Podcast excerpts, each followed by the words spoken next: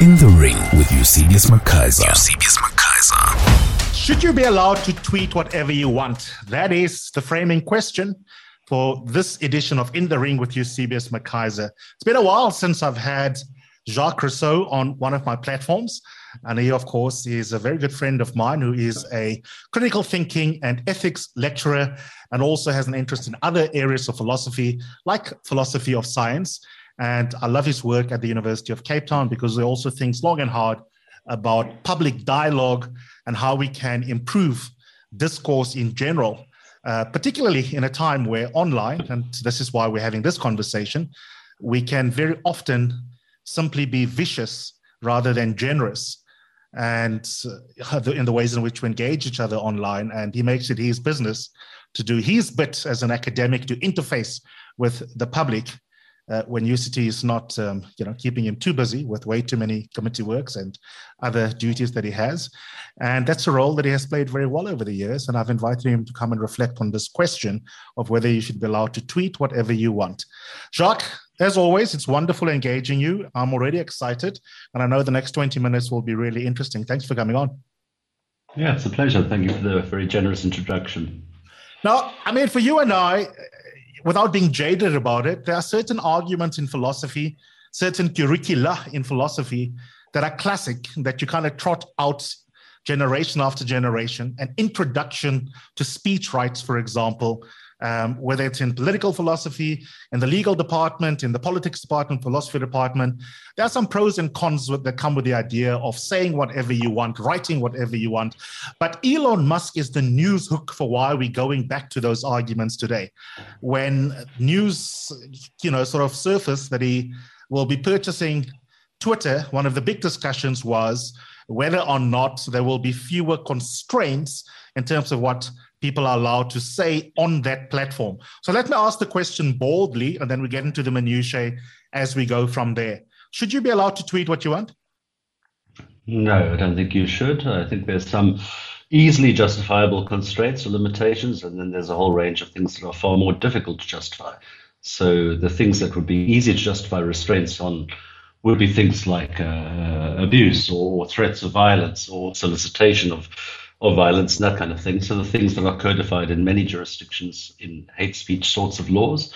And then the far more muddy sorts of areas would be things that cause offense, because as, as you know, and as we've discussed in the past, what uh, what's caused offense is a subjective call on the part of the recipient. So it's it's you have to, in a sense, arbitrate uh, what level of offense is justified, and also arbitrate what claims of being offended are meritorious. Mm. That, that, should be, in a sense, recognized. So there's there's two really tricky uh, epistemological issues there, which would be uh, need to be just uh, satisfied for us to justify restraints in those more uh, fuzzy sorts of areas. Okay, so broadly speaking, there should be because people can fight about everything, but there should be some consensus that there is a category of obviously bad things that we can call speech acts that no decent person hopefully will want to see on Twitter, such as Jacques, I'm coming to your house to kill you right now. Um, and that is a speech act that hopefully should get the police immediately alerted. And if I do that kind of thing, or I threaten to rape a journalist, for example, that's the sort of thing that shouldn't be tolerated. Then there's a category that I imagine reasonable people can disagree about reasonably. But what goes into that category itself is contentious, isn't it? It is indeed, and I mean here you, have you've, you've alluded to what, to my mind, is the most important thing, and I'll say it now in case it doesn't come up later on, is that all of these judgments require. You, you mentioned decent people, you mentioned reasonable, uh, so they can't be made unless people's uh, motivations are, in a sense, virtuous, uh, or at least if they're not made on the basis of a presumed virtuous motive then any of these tools are going to get deployed in the service of justifying a particular ideology. Mm-hmm. And what we're forgetting, all of these debates, these debates, as, as you know, and as anybody who's listening who, who's on social media knows, these debates are so weaponized, and people from our sorts of backgrounds weaponize their philosophical training and trot out all of those texts while forgetting that things are contextual and they were written for a certain time and that the internet did provide a great democratization of mm. discourse and, and society, but now it is by and large in the service of niche interest groups, in, and it does not create a democratic forum at all. And, and we forget that the people who are on it are a fraction of the population who are self selected for being obnoxious yeah. by and large, because yeah. they're on there to shout and scream at each other, not to have a reasonable discourse. Mm. So that the, the problem there is that the, the user base is, is primed to to not be those generous, kind, rational sorts of people that we're talking about. And the absolutist free speech argument uh, allows the bullies to take on pride of place in this in this playground of shouting at each other. The problem is both conceptual and practical. Conceptually, it's difficult to know even where in theory one should draw the line. And practically, it's also difficult to make those judgment calls, even if you think that you've done a decent job to describe where those lines actually are. That's why I want to keep a couple of concrete examples in the conversation so that you don't lose people with theoretical reasoning. Let's take a classic, a classic example that's been debated in the European context a lot.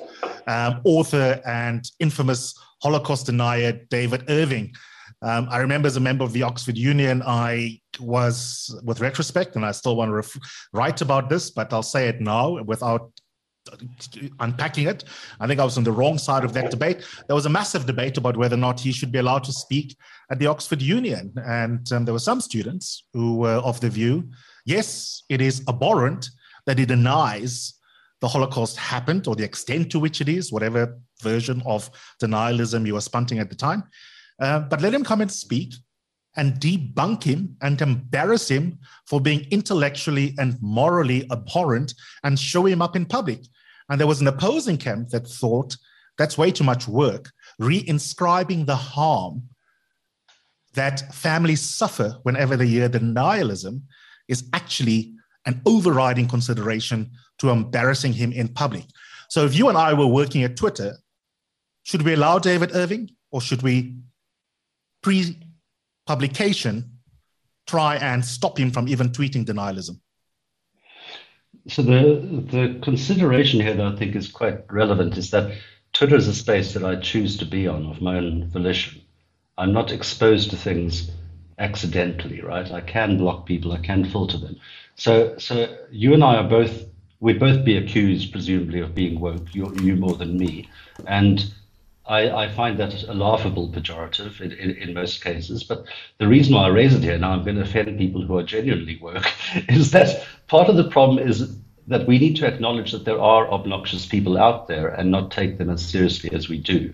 So if somebody says something grossly offensive, yes, they are bad people. They are abhorrent, morally reprehensible people. And, and you and I have both spoken about certain characters in, on South African Twitter who fit this mold yeah, so Jacques, I'm a little bit conflicted because on the one hand, you know, I, I do think there's some value actually, um, and that's why it took me years to grapple with my own position in relation to the David Irving no platforming debate that happened now many many moons ago at the Oxford Union, um, because there's, there's a part of me that that I must admit enjoys being able to expose someone's character, and um, and I think it's important to to to to, to do that.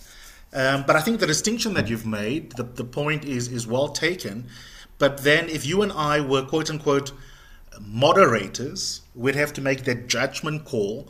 Let's bring it back to South Africa. Someone who denies that apartheid happened, for example, um, someone who wants to use the K word.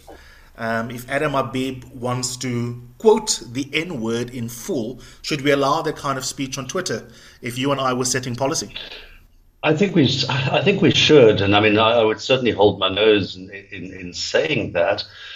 Uh, the, the the problem here is that the problem here is that there's a collision between the idea that it's a an open forum and the idea that it's a, a private uh, company, a platform, because the that distinction doesn't hold water anymore. And this this is now speaking devil's advocate against myself, because that is where the world lives. That is where the culture wars occur. And that sounds like it might contradict what I said earlier on about how few people are on these platforms, but it doesn't because these wars are had in those spaces where um, where that minority of people are. So on those platforms, yeah, sure, it's a private platform and they can make whatever rules they like. And we should we should tolerate their obnoxious speech, but at the same time, I think it should be exposed and it should be known that I'm the kind of person that you don't want working for you and so forth. But the, the real problem is how much these things can be escalated and that the, the heckler's veto or the assassin's veto can end up getting pride of place in the whole whole chain of decision. So at UCT, I mean, I, I, need to preface everything with I'm a council member, and therefore uh, nothing I say reflects on what UCT might think. But there, the only thing that should be able to get me fired or disciplined is a violation of my code of conduct or values of the university. Not anything I say on Twitter per se, and we need to cross that threshold. So if I, in discussion with you, use the K word, but use it in a scholarly sense, uh, speaking about its origins or its history, its etymology, there will be people who try to get me fired. But they should be told, no, go away. You're being frivolous. You, you are misrepresenting what Jacques said.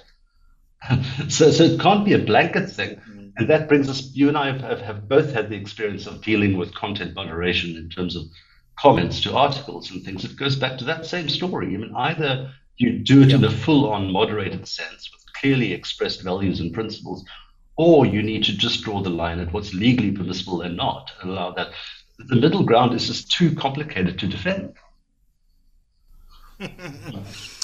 I think maybe unsatisfyingly we will find ourselves moving towards not having a clear cut answer to to this initial question other than the obvious things that should not be allowed and very few people would quibble about some of what those obvious things are, but we can prescribe them even if it's the smallest. But then there will be a massive list where we just won't be able to get consensus.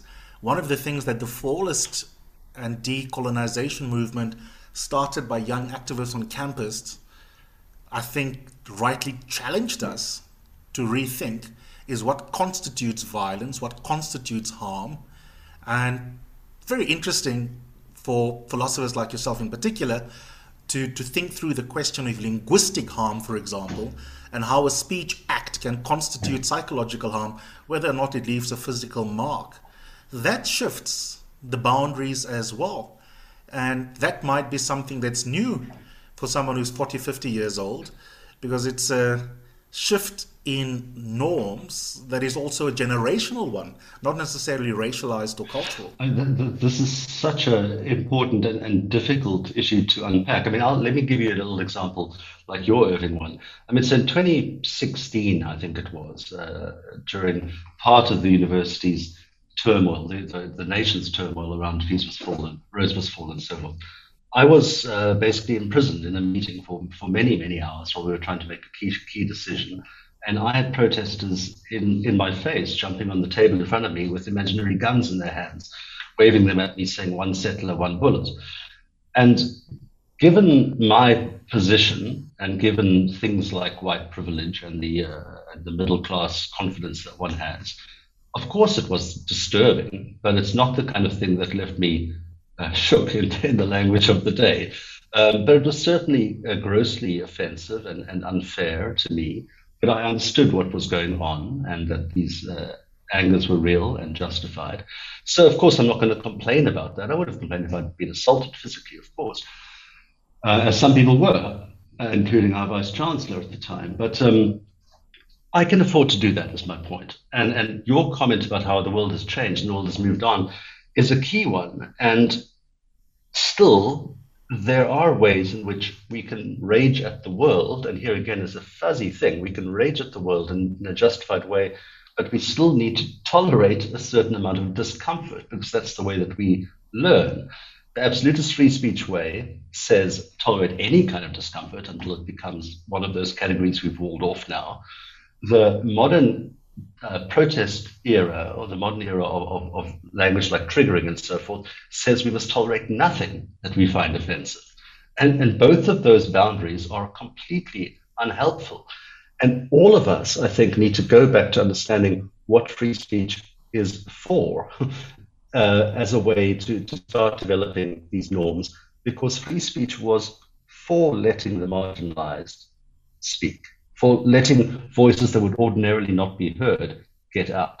It was not for uh, rich monopoly capitalists to allow wanton abuse and trolling and, and right-wing nationalism and whatever it might be. That's all. That's all it was created for. But it does in that in that old understanding of it. That is what it inevitably. But here's the thing, though, Jacques, and and I think I mean I agree with what you're saying, and you were alluding to earlier how some of these difficult social and ethical and philosophical questions we might kick for touch by asking the lawyers to help us out at least with some legal guidance and use that as a practical way to adjudicate some of these decisions on platforms like say Twitter for example. In theory the law in South Africa an, an American journalist asked me uh, to, to, a couple of questions around uh, I, I mean, just I don't know why me in particular, but I I made it. I tweeted something about Elon Musk that typical South African Twitter caused offense amongst what I call 1652 Twitter. And for better or worse, the thing went viral, and next thing, the New York Times um, had some interest in engaging me on it. And um, we got into a really interesting conversation around how the law handles free speech in South Africa. And I think you're right. And of course, I mean, if we had more time, you and I can both cash it out in greater philosophical detail that speech rights also exist as a way to try and maximize the possibility of falsehoods being eliminated from the marketplace of ideas and in tandem with that truths surfacing as someone who's interested in democratic theory i would add the additional benefit there not just for social discourse and truth as a value in itself but also that democracy is enhanced if you have more speech rather than less speech if the theory that more speech will enable us to cuss out those who are peddlers of information and disinformation and, and, and truth surfaces really plays out quite well. But as much as the Constitution was basically on some never again will we, like the Nats did before 94, stop people from enjoying their autonomy, which includes intrinsically being able to express conscionably what you think and feel. We also have an inviolable right, and it's the only one amongst the three foundational values, which is dignity. And dignity constrains everything in the Constitution. The right to dignity is actually the only right that can't be limited even under a state of emergency. And so there's a tension that is not a contradiction in theory, but in practice it's hard. And that tension is that there's a presumption in favor of speech for all of your reasons and the political ones that I've added. Um, but it is constrained by dignity. And the, the alternative reading of what happened since 2015 with the decolonization movements is that they are challenging us to not only analyze the question of what kind of speech should not be permitted through the legal lens, but through le- a lens such as power and harm and related concepts that are fundamentally social concepts rather than legalistic ones. Hmm. So the, the difficulty here is, is twofold. The, the one is that that you were talking about the, the dignity being this at the heart of everything and being an inviolable right that we have. Yes, that is exactly right. But all of these debates would be so much easier if we were able to better generate the, the kind of feelings of confidence and self worth and so forth that some of us have, and that the marginalized voices who, who are having this anger and expressing this anger could be less affected by the obnoxious folks out there who harm them, right? So that, that's the one thing. That goes back to education. If everybody had that bedrock of, of education and self confidence, we'd have far less fighting because I would just ignore the idiots and, and move on with my life. So, so we shouldn't get distracted by tinkering at the margins of legislating speech to get distracted from what is causing it at heart is that alienation, disenfranchisement, lack of opportunity, etc. If we fix that, all of this goes away, right? So, so let's not fight these proxy battles at the exclusion of the core one.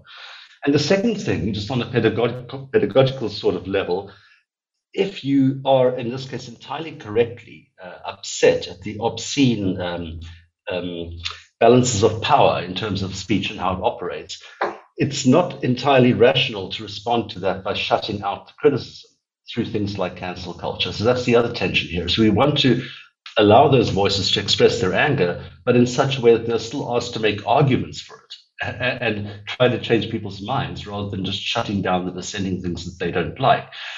And again, I think we'd agree that the overreaction is entirely justified, entirely uh, understandable that there's been this complete 180 degree correction, but hopefully in time that will moderate and we'll be able to expose those people and respond to them without forcing them away from the debate, from the arena of, of discussion. I'm loath to go to go around this down this rabbit hole because I, I, I had a plan for what the final question should be, um, and this was actually a future episode that I wanted to get into, but I, I I just can't resist, and I know that you will be thoughtful in your response. So it's, it's more parenthetical. We can flesh it out properly on another occasion. I'll make a explicit note. Um, I think there's some. I mean, the cancel culture debate. You know, I, I want to raise the question at some point: Does cancel culture really exist?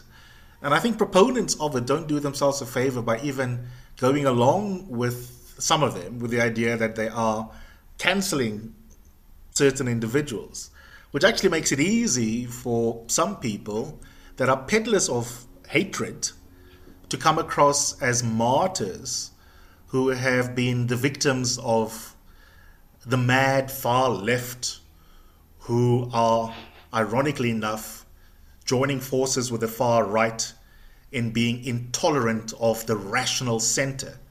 But very often, someone who is quote unquote, a victim of cancel culture is simply being held accountable for the content of their view and its impact.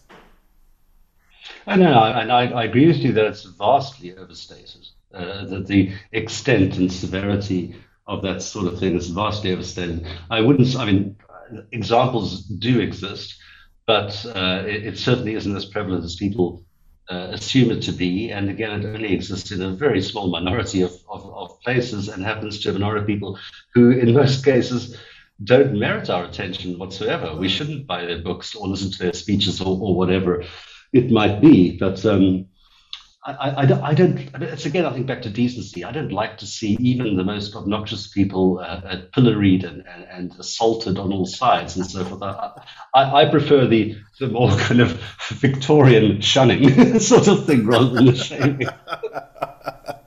Which actually brings me nicely to the last question that is more a skeptical comment, I guess, from me, to which I want you to react there's a part of me that sort of rolls my eyes at this sudden request for, and we're doing it with this episode, hot takes on what Twitter will be like under Elon Musk. Because actually, Twitter currently is not exactly particularly cool. There's so much online lynching that goes on. There's so much online violence currently that goes on, intolerance, resistance to being critiqued. Today's world Press Freedom Day, the number of women journalists that get threatened, rape threats, and the supporters of even South African political parties who do that without their leaders even flinching or calling them to order. Um, ad hominem attacks. I mean, you and I over the years have tried to not be too boring on radio and on podcast to try and talk a little bit about argumentation theory and, and explain what, what is an argument, what is not an argument, what are poor forms of reasoning.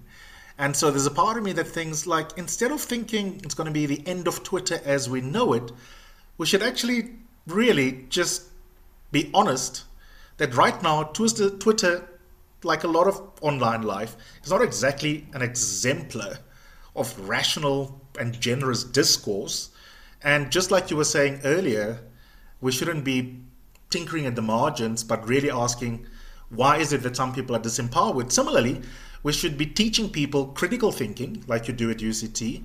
And um, if we get people to be better reasoners and better interlocutors, then the rules won't be unimportant, but we'd, we'd have to, we wouldn't have to worry as much about them, would we?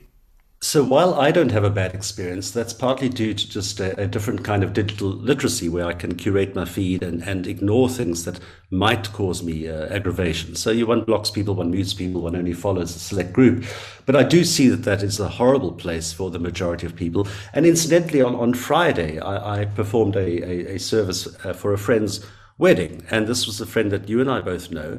Uh, who I only know on social media, and, and she reminded me of the delight that uh, it used to be uh, in terms of how much conversation and discourse was possible. And, and, I wouldn't mention her name now because, given the reach that this conversation might have, one knows that it will lead to abuse and so forth. But um, Twitter, just like the cancel culture is not as bad as, as people think it is, Twitter is also not this uh, this cesspool of, of critical race theory and, and wokeism and whatever it might be. There's a balance of everything there.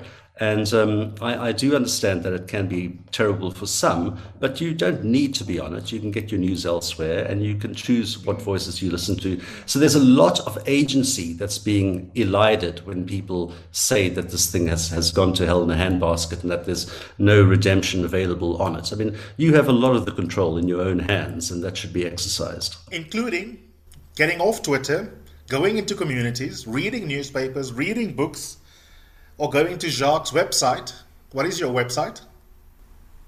It's uh, synapses.co.za. People might call it synapses, but uh, synapses.co.za. It's uh, mostly columns or old columns and occasional blog posts and things that are of interest. I absolutely love your work, and we need to push on with critical thinking. And um, if we improve the discourse, then a lot of the managerial questions will become less important, not unimportant, but certainly less important.